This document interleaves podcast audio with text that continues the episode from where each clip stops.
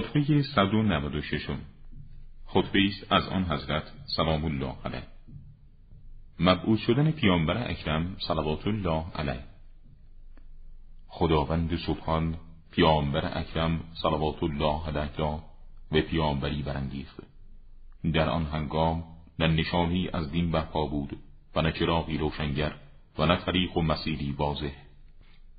پند برای پارسایی. ای بندگان خدا شما را به تقوای الهی توصیه می کنم و شما را از دنیا برحضر می دارم. زیرا این دنیا خانه است که باید از آن برون رفت و جایگاه تیرگی هاست. ساکنش کوچ کننده است و قرار گرفته در آن جدا شونده از آن.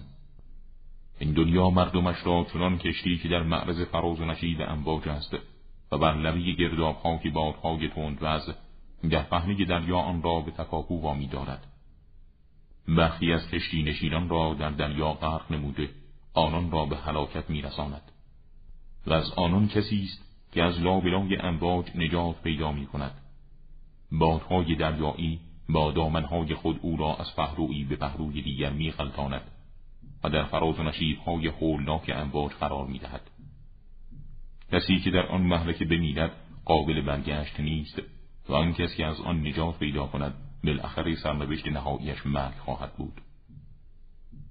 ای بندگان خدا همکنون بدانید در حالی که زبانها برای گفتن آزاد است و بدنها برای کوشش تندرست و اعضای بدن نرم و قابل انعطاف برای حرکت در وصول به مقاصد و طریق برای بازگشت به خیرات باز و میدان برای تکاپو پهن و وسیع.